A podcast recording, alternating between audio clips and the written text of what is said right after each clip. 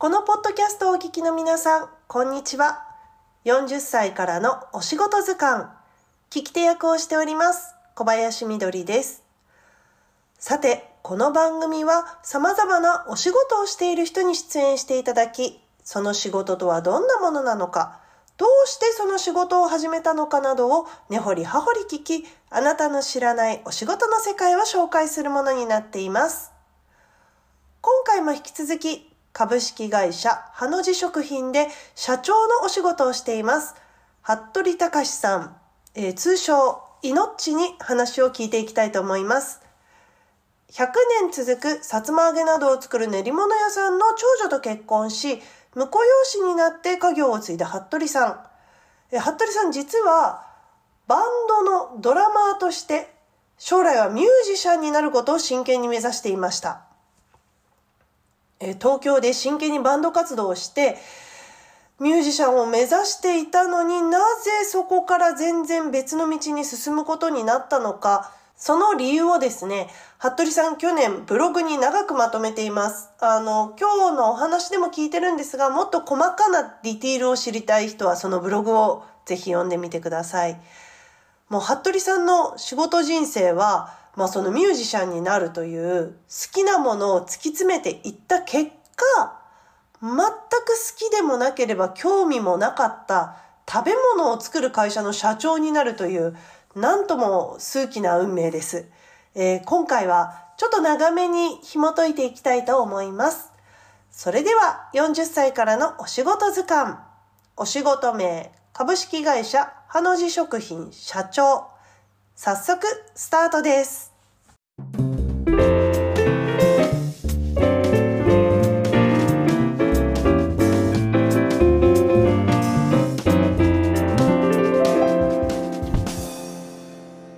まあ、そもそも私が知ってる限りの話をしますと、まあ、あのはい副社、今、副社長なのかな、ふーちゃんは？そう、副社長だね、肩書きは。服部藤野さんが、そうですねまあ、大学の私と命と同じうん。1年生の時、1回生の時の同じクラスにいて、まあ、その時からふーちゃんは、まあ、静岡の焼津の、あの、さつま揚げ屋さんの跡取り娘であると。で、だけど、夏休みにふーちゃん家に遊びに行った男の子たちが、とんでもねえ豪邸に住んでたっていう、うんそそう。ふーちゃん、すごいお嬢様女子校出身で、とんでもない豪邸に住んでたぞみたいなことを聞いて、でもしうん。もうね、すごい愛を持って言うんだけど、ふーちゃんからそのイメージが全く湧かなくて、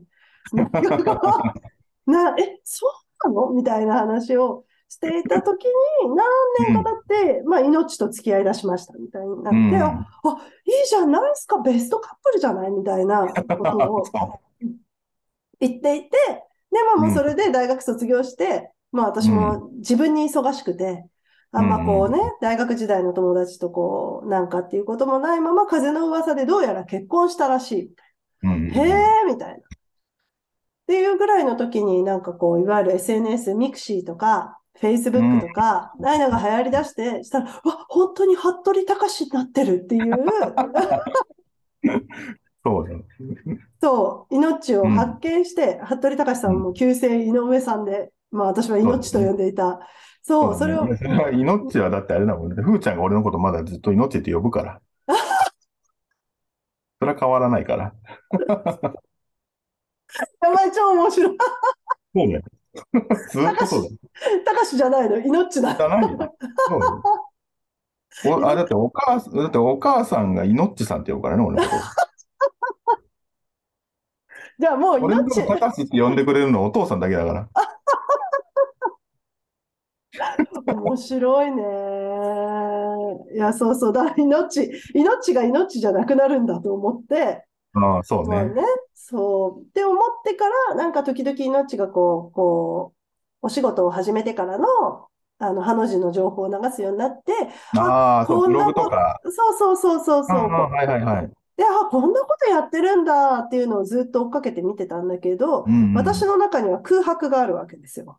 ほうほう。まあね、イノッチはもともと私の元彼と同じバンドのドラマーをやっていて、うん、の、そうだね。私が彼氏と別れたことによってそこから命と疎遠になり、うん。多分それぐらいからふーちゃんと付き合い出して、そうか。あ、そうか、そうだね。そうそれぐらいね、時期的には。で、そっからハの字の4代目になりそうですみたいなとこまでが、全くもって、ああのあ、確かにそうだね。そこが一番抜けてるね。そう。で、最近、イノッチがブログに熱くバンドのことを書いていああ、去年そう書いたのよ。いたのを。そう、見てすごい感動して、私。あ、本当に？ありがとうございます。こんなことがあったんだと思って、すごいなんかえらく盛り上がり、そう、その話を聞きたい。ああ、そうなんね。そえでもね、あれ、あのブログ書いても、まあちょっと気まぐれだったけど、あれ結構ね、あの、いろんな人から評価が高かったんですよ。う。そうでしょう。いや、なんかさ、泣けるとか言われた。ぱそう。違う、やっぱさ、40過ぎてくると、なんか人って40までに散々いろいろ試してここにたどり着く人と、大学卒業してポンと就職して、うん。そのまんまここまで来ちゃった人の2種類に分かれる。うん。なるほどね。う。そうんで、揉まれてきた人はどうかわからないけど、私は卒業してポンと入社して、テレビ業界でずっと20年働いてここまで来て、うんうん急にマスコンと自ら立ってみたんだけど、うん、いや、素晴らしいと思うよ。いやいや、もうね、未練がすごいあるんだよ。働きたいんだよ、あ。そうなの？で、まあもそうねそれで別にまた聞きてえな。私の話すると長いからちょっと置いといて。あ、そそうれ。それは長いな。それで、いや、ただ、なんかさ、その決断がいっぱいあるじゃない。もともとなんか、大うん。学卒業して、IT 関連の会社に就職したかった？あそうそうそう、最初はね。うん。ただ、それは本当に、なんか親との約束みたいなとこで、うん、ね、ご存知の通りずっとバンドをやっていて、うん、やっぱりこう、プロになりたいなっていうのがずっとあったから、で、やっぱこう、田舎者の発想でさ、やっぱ東京行かなきゃダメみたいなやっぱずっとあったから、大阪は都会だよ。都会なん よくよく考えたら全然都会だし、チャンうん、スもね、きっといっぱいあるんだけど、やっぱ東京行ってみたいなっていうのがずっとあったから、東京行きたいなっていう話の中で、じゃあ、だったらちゃんと仕事は決めた上でうん、行かないと、うん、うん、ちゃんと OK とは言えないよっていうのをやっぱ言われたから、うん、だから、で、仕事を決めて、うん、行くことにしたんだけど、まあでも結局やっぱり、ね、その仕事、新入社員でね、新卒で入ったけど、やっうん、ぱりバンドやりたいっていうのがずっと一番であって、うん、うん、うん、なかなか自分の中でこう折り合いがつけられなくて、うん、うん、今思えば別に、こうなんか普通に社会人やりながら、うん、あのその音楽の活動やったりとかってやってる人たくさんいるし、うやん、ろうと思えば全然できたんだろうなとは思うんだけど、うん、多分そういうとこがあんまり器用じゃないから、うん、うん、どっちかってこう決めないとできないかったから、うん、仕事をじゃあもう、ね、親には悪いけど、うん、で、ちょっとバンド一本でちょっと頑張ってみようと思ってう、ん、うん、就職して、だからそんな経ってない、もう本当に1年も経たないぐらいで、うん、うん、うん、まあ、会社辞めて、うん、うん、で、バンドやるようになったんだけど、だから今思えば、自分の今の立場考えたら、こんなんで辞められるやつすごい困るなって思うんだけどさ、それを自分でやっといて、あれなんだけど、でもその時はやっぱね、もうそう、そういう視界になってたまあね。うん。こうなってうん、うん、うん、うん。で、そこからバンドやり始めて、うん、でも結局、その京都、ね、大学いた時からやってたバンドで、みんなで上京したんだけど、うん、結局、半年ぐらいかな。やって、解散することになっちゃったんだよね。うん、バンドを。まあ本当によくある方向性の違いみたいな感じで、あ、本当にあるんだと思って、こういう解散の理由がと思いながら、うん、だったんだけど、けどまあ、いろいろこう縁がね、つながって、うん、俺を使ってくれるバンドがいたから、で、そこでいろいろと、まあ本当にブログに書いた通りのようなうん、ことが、こう点々と起きていって、うん、で、東京でまあ、アルバイトしたり、うん、派遣者に働いたりとか、いろいろ食いつなぎながら、うん、バンドを頑張って、3年、4年半ぐらいかな、うん、うん、うん、やってたけどね、本当に間はプロを目指して。あれ、何歳で結婚したんだっけ？で、結婚したのはう27、ん。6?7 あになるあ。前かな。う。うんうんんうんうんうん。そこ大きな決断よね。そう、でも、タイミング、やっぱ本当タイミングだなって思ったのうが、ん。結局そこで、あの、要は、えっとね、最初に俺もう卒業してすぐ上京したけど、うん。かみさん、ふーちゃんは1年間語学留学したんだよね。うんうんうん。そこに。で、だから、で、それで語学留学終わった後に、えー就職決まって、うんで、東京に出てきたんだよね。うんうんうん。うんで、そこから、まあ本当にお互いの家もそんなに遠くないとこでお互い暮らしてて、うんうん。もちろんね、付き合ってるんで、ちょくちょく会ったりしてうん。なんだけど、で、3年ぐらい、うん。2年、2年ぐらい経った時かな、に、おじいちゃんが亡くなって。おじいちゃんが亡くなって、た、うん、まあその前から思ってたのかわかんないけど、うん。それぐらいかな。それぐらいの時、それ、おじいちゃんが亡くなった後ぐらいから、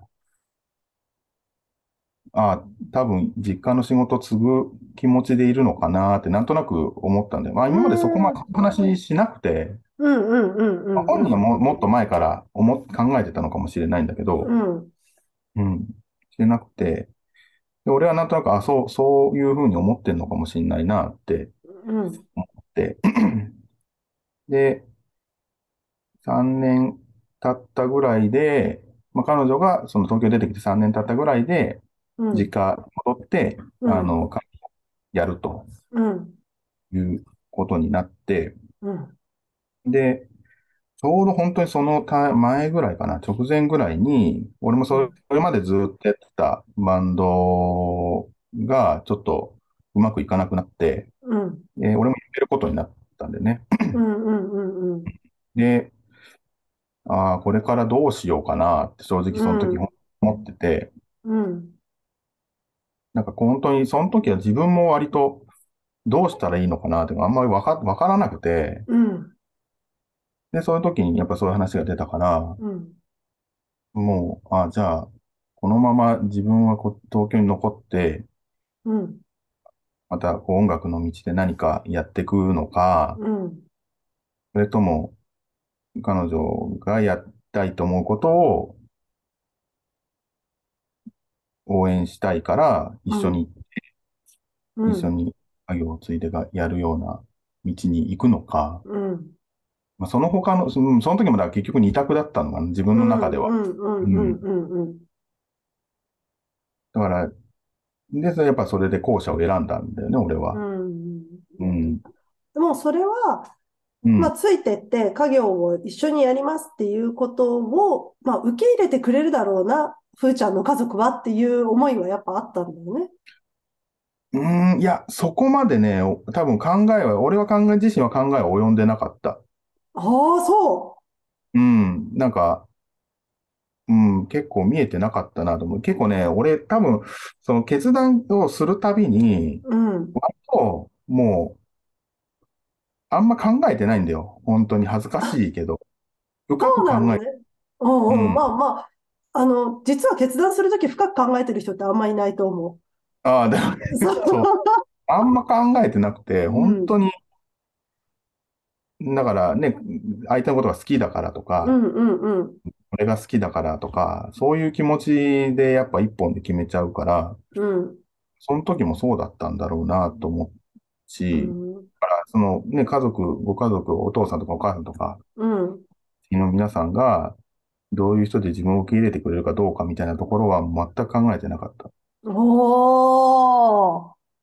むしろ、でも、まあ、蓋開けてみれば、全う然、本当、ようこそみたいな感じで迎え入れてくれてたから、うんうんうんす。ごいね、そこはありがたかったし、良かったんだけど、うん、いやー、面白い。だってね、あの、ほら、跡取りが、まあ今、今そんなことないだろうけど、今は別に女性が社長やってもさ、何の仕事にしても何だっていいからあれだけど、ほら、やっぱうん。跡取りを男性にしたいみたいけど、お娘しかいないみたいなお家の方は、もうやっぱ向こうへの圧みたいなものがある、あるイメージ。まあ、そう、うん、でもやっぱね、母はやっぱ厳しいかな。う厳しか。った。今は、そんなこと、昔に比べてれば全然そんなこともない と思うけど、母はやっぱ厳しく、うんうん誰よりも厳しく俺を見てたんじゃないかなと思う。今もそうかもしれないけどね。うん。なんかだって、だってさ、ほら、おいでおいでって言われたわけじゃなく、行った気持ちになってるっていうことは、多分その、うんおいでおいでっていう風にしてなかったんだと思うんだよ。1ミリも。うちに来たら、だってさ、変な話だけど、私、ほら、あの、えっと、旦那さんに名字変えてもらったのね。日うん本にいる時。だからもううそう、そうするとさ、うちの父とかがさ、すっかりうちを継ぐもんだと思ってさ、すごい変なテンションになることがあるわけ。でもね、お父さん違うの。私が名字を変えたくなかったから向こうに変えてもらったわけであって、うん。あなたの息子になったわけではない、みたいなことを ビシッと言ったんや、それは。ビシッとね、言ったことがあるんだけど、でも多分ほら、イノッチは、その人のさ、考えてることとか雰囲気とかをな、多分人より細かく感じる人じゃん。レーダーがいっぱい生えてる人私の中のイメージでは。うんうん だから多分そういうオーラをちょっとでも出されていたら、あ、うん。多分俺に家に入ってほしいんだろうな、みたいなことをちょっとでも察していたと思うの。でもなんかそうじゃないんだとするならば、本当に来てくれとは思ってなかったんだろうね。面白いね。そううんなんかね、そのお父さんがやっぱり、うん。この業界の、この今の仕事的に、やっうぱ、ん。こんなに、なんていうのかな、たやっぱ大変だし、うん休みも全然ないし、うん。自分がやっぱ苦労してきてたから、うん。やっぱその、ね、ふーちゃんにもや、別にその、継がせるつもりはなかったんだって。あ、最初そうなんだ。うんうんうんうんうん。やらせるつもりは全くなかったんだけど、うん。ふーちゃんがやっぱりそのやりたいって言ってくれたから、あの、じゃあっていう気持ちで継がせてくれたみたいだけど、うん。だから、それはやっぱね、なんか、ちょくちょくやっぱ話すけど、言うけどね、やっぱお酒時とかに、うんうんうん。こんな大変な仕事をお前らにやらせるつもりはなかったんだけどな、みたいなことは言ってくれるけど、うん。でも確かに、やっぱ実際俺も大変、最初はやっぱすごい大変だったなっていうのは未だに思い出すし、うん。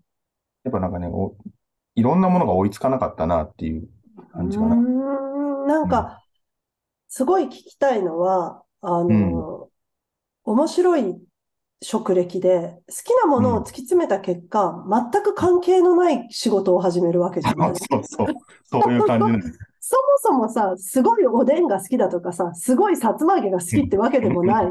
むしろなんかた食べてる印象がない。それをう。ん、食べてない。パソコンはすごい好きだったイメージがある。パソコンとかインターネットとか文章を書いたりとか、バンドするのとかはすごい好きだったイメージがあるのに、全く、なんだろう、好きでもなければ興味もない仕事を始めたわけじゃないですか。そうですね。そう、それどうでした？その好きでもなければって言ったらあれだけど。いや、でも本当にそれはそうで、うん、んね、だから結局やっぱ自分の中で、うん。そのバンドやってた期間って、まあ、社会人だと思ってなくて、はあ、はあはあは感覚的にね。やっぱなんか、なんかやっぱ学生時代の延長に近かったんだよね。うんうんうんうん。その時からやってることがあんま変わらないから、うん。もうバイトしてバンドして。そうそうそうそう、変わらないから、うん。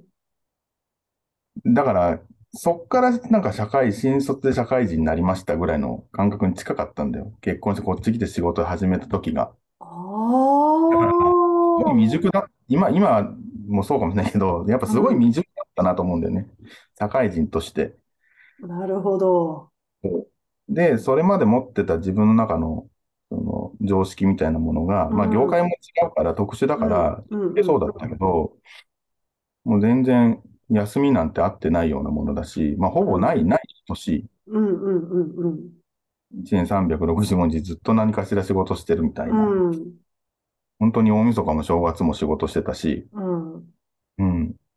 で、やっぱそれがすごい衝撃だったの。あ、俺、ここ、この世界でこのままずっと生きていかなきゃいけないのかって思って、うん。で、だからそこになんていうのが自分のこう、気持ちを合わせていくのに、やっぱすごい時間がかかった最初は。それ大変じゃない？だって、もう変な話だけど、農家の嫁状態だよ。あ、そうそうそう。なんか、だからそれに近いかったと思うん。会わないで辞める人いっぱいいるよ、農家のお嫁さん。う。ねえ、多うん分そういう人もいるし、だからでもね、やっぱだから体調すごい、その時は崩しがちだったしう、ん。うん。なんか、やっぱそういうことがすごいあったから、うんまあやっぱ大変だったんだよな、と思うし、まあ、もうね、家族にもきっと迷惑かけたから、いやいや、どうやってすり合わせていったの？その、だって少なくとももう10年以上やってるじゃないですか、その仕事。そうだね。そなん、うーん、どっかのタイミングで、割とこう、なんだろう、あんまりこう、深く考えないようにしたかな。もう、あんまり重く受け止めないで、う。うん。あれに任せようかなっていう感じ。分おー。で、それでやり始めて、うん。自分でまあ、とりあえずちょっとやりたい、その中で、うん。仕事の中で自分のやりたいことを見つけながら、うん。うん。うん。かなーっていうのをこうやり始めてったら、だんだんこう、人脈ができてきて、はいはいはいはい。うん。で、それがやっぱ一番気持ち的にすごく支えにはなったのかなとは思えば。具体的にその、何ですか？自分のやりたいこと、やったことって、何かあります？いや、た、その、なんていうかもう、そう、仕事の仕方とか、うん。会社のね、当時の、うちの会社の常識みたいなものとか、をやっぱちょっと変えていかなきゃいけないかなっていう感じだった。うん。ここに、もう、別になんかいい悪いとかじゃなくて、本当に家内工業的にずっとやってた感じ。うん。で、それなんだけど、一応ある程度の規模でやってるから、うん。組織っていう属性も持ってるみたいな。で、だけどどっちつかずみたいな状態だとねはいはい。うんうんうん。で、父とか母の世代はもう、別に今まで通りでいいじゃんっていう感じ。だったんだけど、まあ、俺もそうだし、俺が入ってから、こう、はい、入社してきた近い世代の人たちとかは、やっぱり、そうじゃ、それじゃダメだろって、うん。うん。から、やっぱその組織として仕事を、ミッションをね、こうこなしていくっていうやり方に変えていかなきゃ、うんうん多会社ので働いてる人たちがうん働きづらいだろうなと思ったんだよね。うん。で、まあ、立場的にこう、後継者っていううん。見られ方をね、当然してるわけで、自分も、うん。まあ、いつか後を継ぐ、自分とね、かみさん、うちの二人で後を継ぐってことは、うん。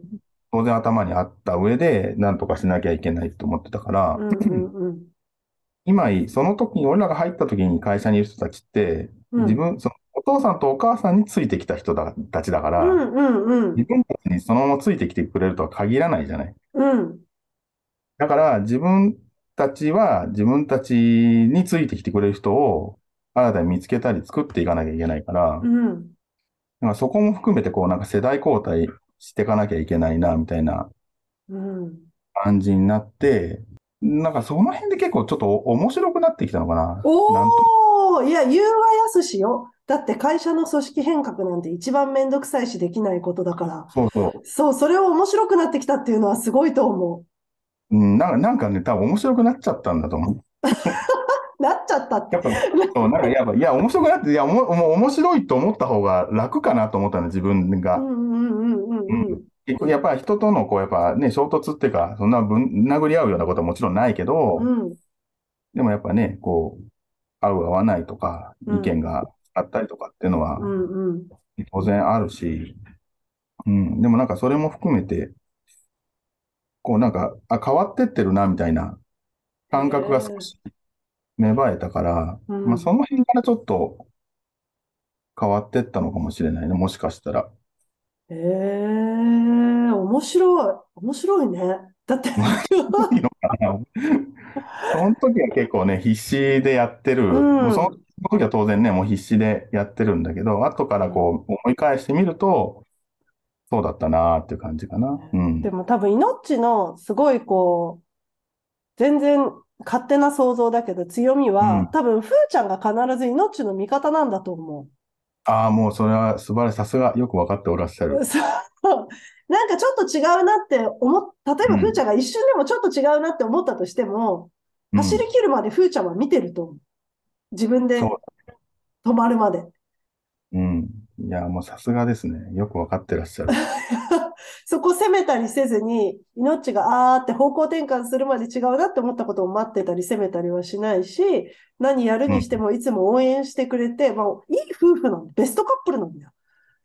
そうかそう、だから俺がやっぱそれでね、すごい、あの、絶対こう味方でいてくれるから、うん。いてくれたから、だから、まあ、もうだから、俺もやっぱそう、そうありたいとはね、思うので、うん。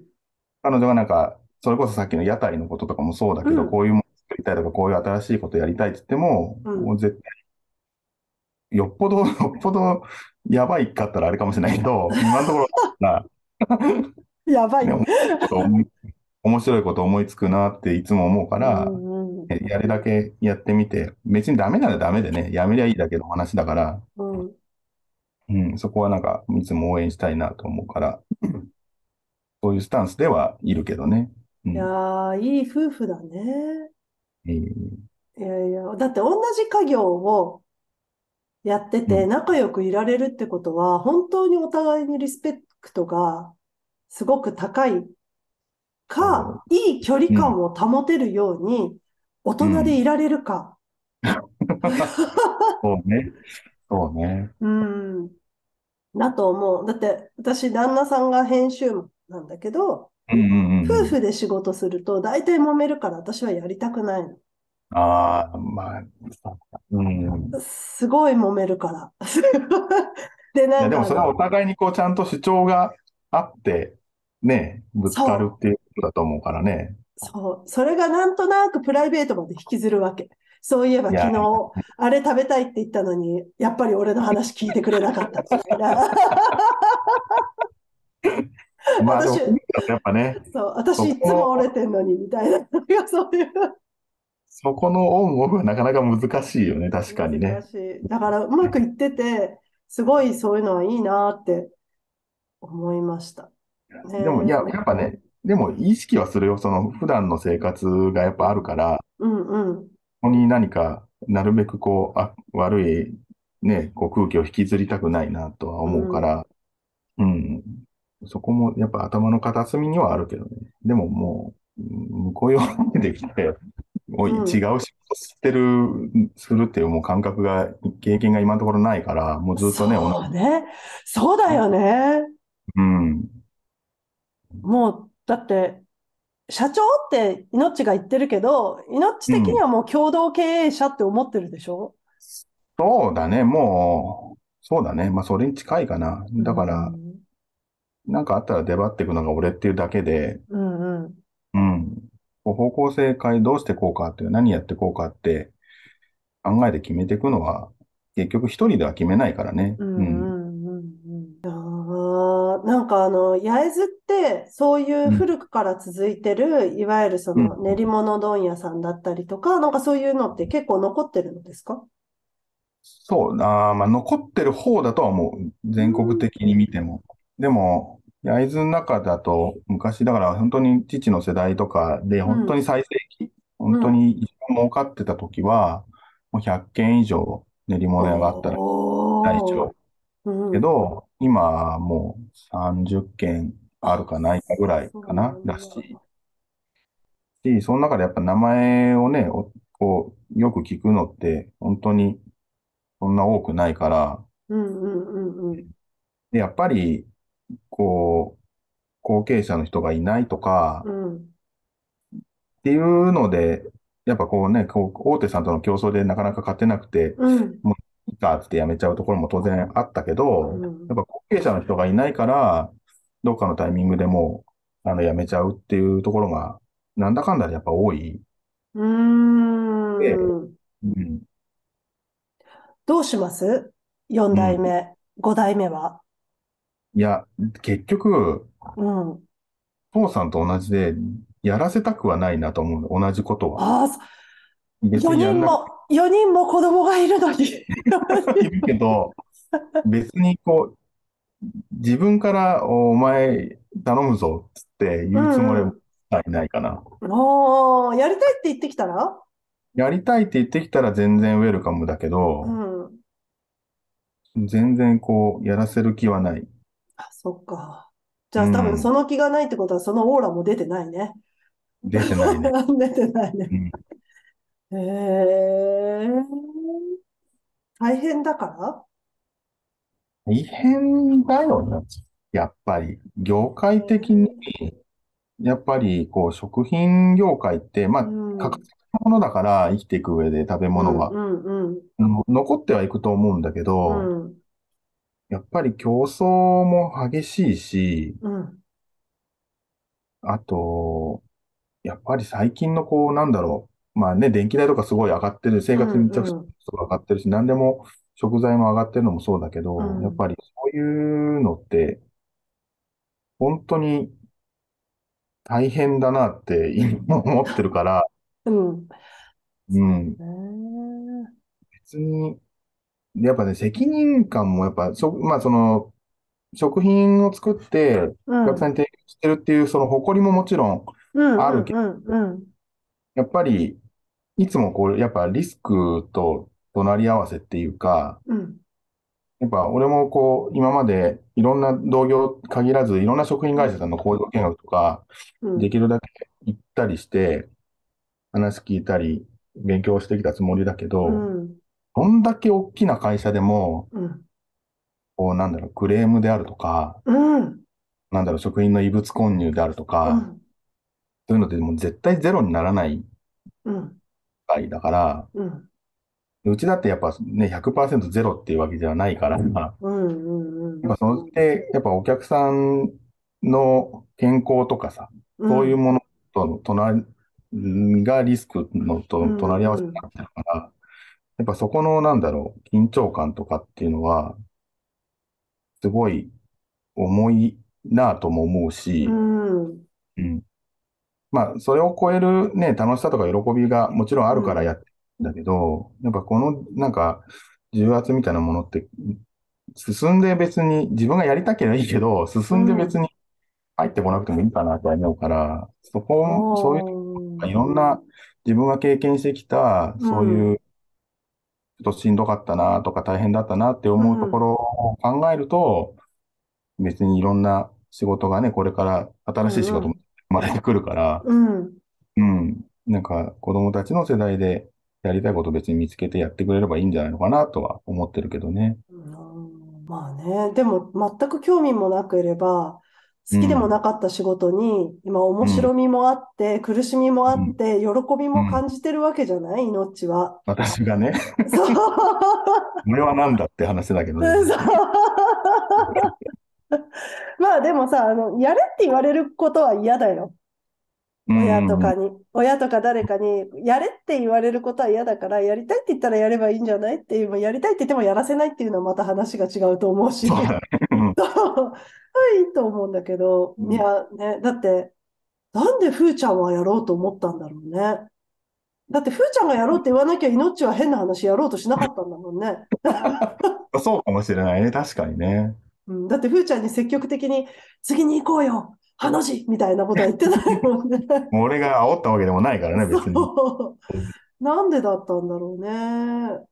面白いけどね。不思議だよね。やっぱそれは本当に不思議だなと思うーん。今度どっかタイミングよく夫婦で出るか、今度、ふーちゃんバージョンでも聞いてみたい。う。ああ、それは、それはそれで第三者的に俺も見てみたいかな。聞いてみたいかな。いや、面白いなと思いました。あのー話が長くなってきたので、最後にこう、まとめていこうと思うんですが、はい。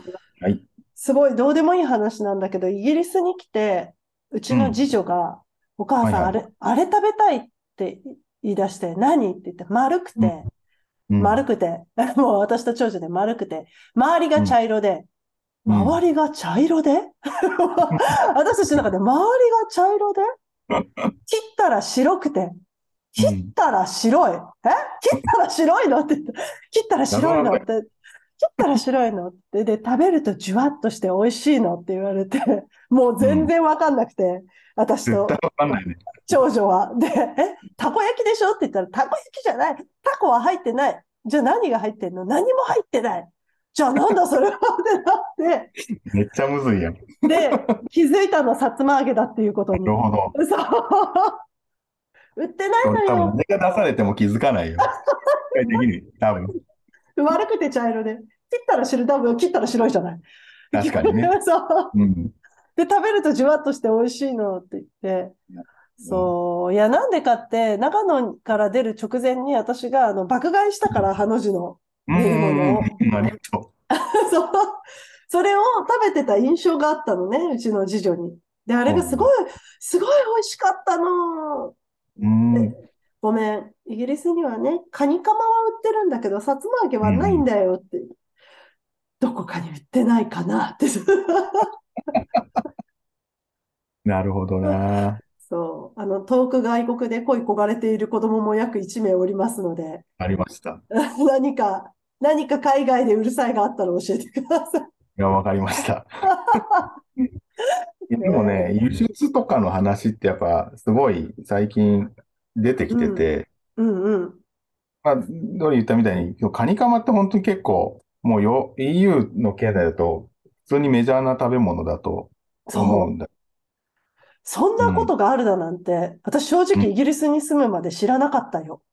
うん、だと思なぜカニカマがこんなに売っていると。う。多分 EU はね、カニカマもうすごいメジャーで、でも他の練り物って多分あんまりないから、えー多分ね、あれ避けるでしょ？うん、うん、そうそうそうそ。避けるし、色がちょっと綺麗じゃない？ううん、うん、うん。で、だってもうなんか、ほら、プライベートブランドで出してるから。スーパーああ、そうなんや。そうええスーパーの面プライベートブランドで売ってるから。カニカマ。リスのスーパーのプライベートブランドなんや。そう。だから、えっと、よくみんなが知ってそうなテスコとか、テスコうんうんうんうんのカニカマ。私がよくあ行く、もモリソンズっていう魚強めのスーパーがね、モリソンズのカニカマとか売ってて、う、うん。なぜさつま揚げはないって。そう、輸出とかしようと思ってたりするんですか？ああ、でもなんかちょっと、これから考えていこうと思う。考えていこうと、今ちょうどなんかちょっとそういう話が、ふつふつ出てきてるので、おー、もともと、あの、なんだろう、東南アジアとか、うん、台湾とかうんうんうん、あっちの方には、こう商社さんとか挟んでたけど、うん、え商品流れてたりするん、したんだけどね。うん、うん、今もうんたまに出してるんだけど、やっぱそっちの EU の方とかは、なかなかないんだよね。っていうかもうそっちで工場があるから、うん、作って作れるから、わざわざ日本のもの多分引っ張らなくても、あ、そっちで買ったものの方が安いからね、当然だから。はい安いの。カニカマ安いの。よっぽどね、日本のメイドインジャパンのものにこう付加価値があって、どうしてもそれじゃなきゃっていうものじゃないと、なかなかね、こう、チャンスもないのかなと思うから、うんうん。シンガポールぐらいまでだとおでんの文化があるんだけどね。あ、そうそうそうそうそう。うん。うん今、こう、社長を継いで、まあ、2はい年経って、うん、うん、うん。まあ、今、日本もね、やっとマスクがもうすぐ任意制みたいになって、そうだね。うん、うん。多分我慢してた人たちが爆発的に外に出かけるのか、うんうんそれともおとなしくやっぱりしているのかわかりませんが、今後見据えてこんなことやっていきたいなとか、ありますか？そうだな。今を考えてるのは、まあでも、直売所をそのやり始めたのは結構良くて楽しくて、うん。うん。だから、今までってこう、うち、まあなんかこう、イベントごとが外であったら、そこにまあ出てって店出させてもらうみたいな。ことは、今もちょくちょくやってるんだけど、うん。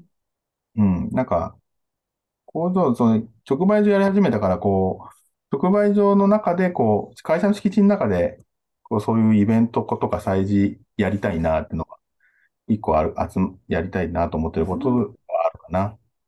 そう、人を集めたいなっていうのがある、そこに。えーでもあの移動販売車はどこにでも行けそうな気がする。あれね、でもね、移動めちゃめちゃ大変なのよ。めっちゃ、そうなの？だからあれ行動に出るとね、大変だから、うん。あんま外に出すのはやっぱ難しいかなって正直思ってて、そうなんだ。あれでなんか静岡県内のイベント全部あれで行けんじゃんって思ってた私は甘かったね。結構ね、でかいんだよね。でかくて重い。あらだけど、なんか、まあ、こう、もうオブジェってものでもないけど、あれ、でも、見た目はすごくね、いい、いいなって思ってるし、気に入ってるかー。ら、うんうんうんうん。会社の前にはやっぱずっと置いときたいなと思うから、あれ目印で、やっぱ買いに来てくれる人もいるから、工場に。うん。あれはなんか、本当にね、うちの工場の周りってなんもなくて、うんランドマークっても全然なくて、うんうん。うん、だからちょっとなんか、ラン、うちの工場がランドマークになりたいなっていうのもちょっとあるかな。いいね。うん楽しみですね。うん。そうだね。それは、なんかこ、やってるこっちは楽、楽しいからいいんだけど、まあ、それにね、こう付き合わされる会社の従業員さんたちは 大変だなと思うけど、まあ、それなりにちょっと楽しんでやってくれればいいなと思うけどね。うんうんうんうんうんうん。いやー、いいと思います。いいですね。多分そうやって、あの、ご夫婦で楽しみながら、ずっと続けていくんだろうなって。そうだね。まあ、ずっとやっぱ続けてはいきたいかな。自分が、たちがね、現役でやってる間は、うん。今、働いてくれてる人たちが、こうね、いる間は頑張ってやりたいかなとはやっぱ思うかな。なんか出力調整大変じゃないですか？私、あの、突っ走って燃え尽きるって、うん。休んで次に走り出さ、出すタイプなの。ああ、なるほど、なるほど。なんか、ガーッと言って、わーってやったら、はい、一回休みます、みたいなことあをしたいけど、でも命みたいな仕事って ずっと続けていかなきゃいけないじゃん。あ、そうだね。そう、そういうのってコツがあったら教えてほしい。そうね、コツか。うん。出力調整。俺どうやって出力調整してんのかな。でも、あ、でも確かに俺はなんかその突っ走るってことがないかな。うん。ガーって、な、うんうん。結局、その、やっぱ誰かと並走してることが多い。伴走してるっていうか、う。何かに合わせてこう走ってることが基本的にやっぱ多いのかなと思のでうん。だから、うん、なんかいいのか悪いのかわかんないけど、あんまりこう自分、顔出さないっていうか、うん。うん、なんか、なんか人の何かにこう、寄りかかったり寄り添ったりしながら、ずっと歩いてんのかなっていう感覚かな。なんか全然なんか人にはあんま勧められないやり方なのかもしれないけど、いや、いい社長業だと思いますよ。そうですか。そう、すごくいいと思う。あの、突っ走らない社長さんは。ねえ、うんなんか、あんまりこう、まあ、タイプ的にそういう性格じゃないっていうのはうん。あると思うし、だからやっぱお、お父さんとか、ね、親の世代の人たちってやっぱすごいマンパワーがあって、うん。ワンマンでぐいっと引っ張ってうんうん人たちだったから、うん。自分たちで何でもできる人たち。うん。だから物も作って自分で売って、うん。でも自分たちでやってみたいな、全部をうんもう自分たちでやら、まあそうやらざるを得なかったってのもあると思うけど、うんそれをやってきた人たちだけど、俺はそれはできないっていうのも社長になる前からずっと思ってたから、うん。うん。だって、なかなかいないもん。好きでも興味のないものも仕事の象徴になる人。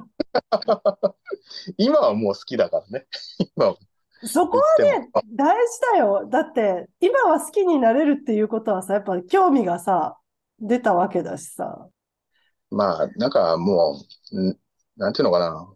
こう置かれた場所でやっぱ咲くっていうのが大事なのかなっていうスタンスです。大きいで、やり、やりたいけどできる人少ないのよ、置かれた場所で咲くのは。もうでもそこにこう、も う思い、思い込むしかないというか、もうやっぱそれが、それでバランス取ってるみたいなところは少なからずあるかもしれないな。いやー、偉い。うん置かれた場所で咲いていきたい。そうだね。今後20年、まあ健康で続けていく。まあ20年、30年 ?40 年くらいできる？40はもういいかな。30、30ぐらいで、70ぐらいで、やっぱちょっと一回考えたいなと思って。そうだよね。でもいいのかね。でも、やってるかもしれないね。わかんないけどね。うん。染みつくからね、仕事ってね。そう。そうなのよね。仕事はさ、生き方と直結してくるから、やっぱそういうものの見方とか、そういうさ、考え方とかさ、もっと言うと体の体調の整え方とかさ、うん、確かに。うん、染みついてくる。今の仕事にすごいフィックスしてるなとは思うもんね。いろんなものが。いいです。これからもじゃあ美味しいものをずっと届けていってください。わかります。ありがとうございます。ありがとうございました。いえ、とんでもない。こちらこそ、ありがとうございました。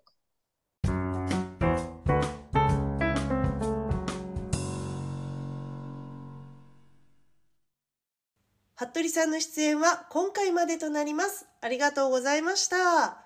え私はですね、この服部夫婦の学生時代をよく知っているんですけれども、もうあの時から本当に二人とも、なんていうんですか、他人への優しさ、気遣いの塊でできている二人でして、多分精神年齢が18歳当時に48歳ぐらいだったんじゃないかと私今になって思うんですけれどももうそんななんかこう他人の気持ちを常に考えてしまう2人が挑んだ会社の組織変革っていうのはもうすごく大変だったと思います。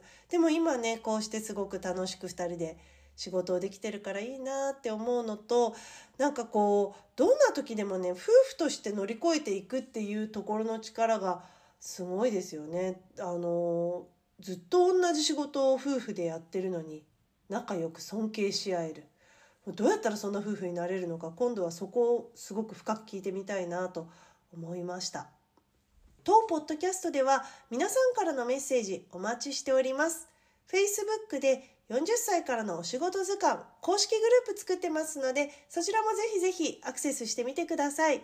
えメッセージはですねあのこのポッドキャストの公式ホームページに私の SNS のリンクがいくつかペペッと貼ってあるんですがそこからダイレクトメッセージをくださっても構いません。えこの後次回はですね、えこのお仕事図鑑という名前にぴったりのしかも40歳からという年齢の区切りにもぴったりの40歳からのキャリアについて専門にお仕事にしてらっしゃいます。ミヤビータファウンダーで CEO をしてらっしゃいます。中安香織さんにご出演いただこうと思っております。次回もお楽しみにしていてください。それでは皆様今日もお疲れ様でした。